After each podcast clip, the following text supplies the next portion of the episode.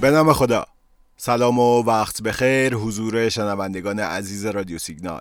محمد رضا مکرم هستم و با یکی دیگه از سری برنامه های تحلیل و بررسی بازار بورس تهران امروز چهارشنبه 13 مرداد ماه در خدمت شما.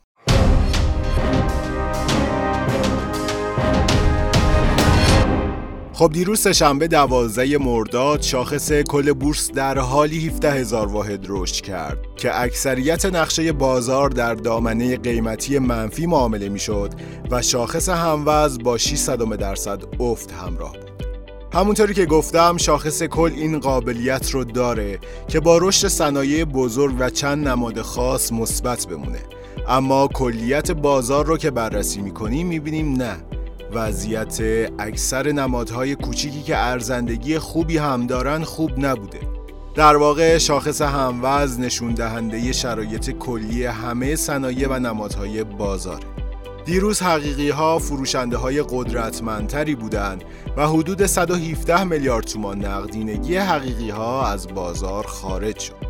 خیلی از کارشناسان دلیل نوسانی بودن و در واقع یه روز منفی و یه روز مثبت بودن بازار رو به خاطر تردیدها، ابهامات و همینطور ریسک های سیاسی می‌دونن که همچنان بورس رو دچار هیجان می‌کنه. خب تا زمانی که دولت جدید رسما آغاز به کار نکنه و سیاست های اقتصادی و کلان تا حدودی مشخص نشه بلا تکلیفی وجود داره.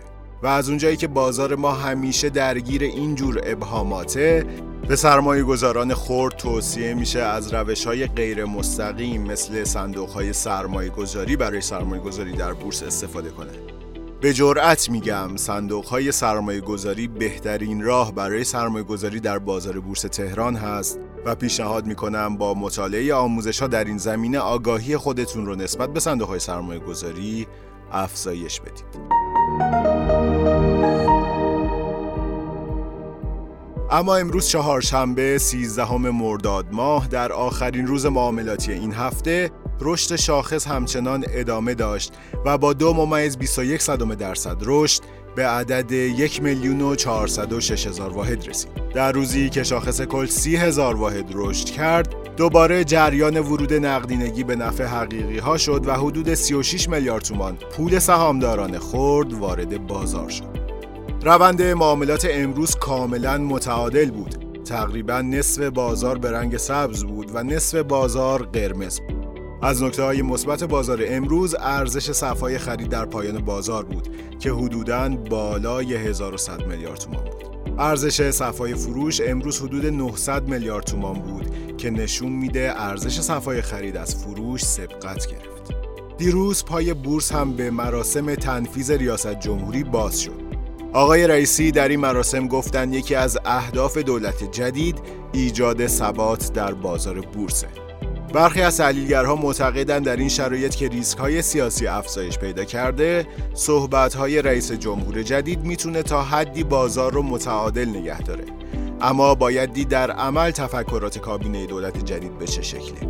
در واقع عوامل مؤثر بر رشد بازار علاوه بر نوسانات دلار و افزایش قیمت جهانی کامودیتی ها امیدواری به بهبود نظام اقتصادی و سیاسی هم هست. اما الان نمیشه در موردش قضاوت کرد. در واقع خیلی ها امید دارن با آغاز به کار دولت جدید و یک دست شدن نهادهای تصمیم گیر اوضاع اقتصادی بهتر شه. خب گزارشی که دیروز بانک مرکزی منتشر کرد نشون میده در حال حاضر حجم نقدینگی نسبت به خرداد سال 99 حدود 40 درصد رشد داشته و به عدد 3700 هزار میلیارد تومان رسیده که واقعا عدد وحشتناکیه. خب این موضوع می‌تونه بر افزایش حجم تقاضا در بازار موثر باشه. در واقع کنترل رشد نقدینگی باید یکی از مهمترین دغدغه های دولت رئیسی باشه چرا که اگه فکری بابت این سیل نقدینگی نشه و با همین سرعت رشد کنه می‌تونه همه معادلات رو برهم بزنه. همونطوری که گفتم نقدینگی بین گروه های مختلف بازار در جریانه. حالا بین گروه ها قطعا ریسک گروه محصولات شیمیایی که این مدت باعث رشد شاخص شدن خیلی بالاست. پیشنهاد میشه اگر می‌خواین رو این گروه پول جدید وارد کنین صبر کنین ببینین با مقاومت هاشون چیکار می‌کنه نمادهای گروه غذایی هم با توجه به افزایش نرخها می‌تونن جذاب باشن. از گروه های کم ریسک بازار هم می‌تونیم به خودرویی و بانکی اشاره کنیم.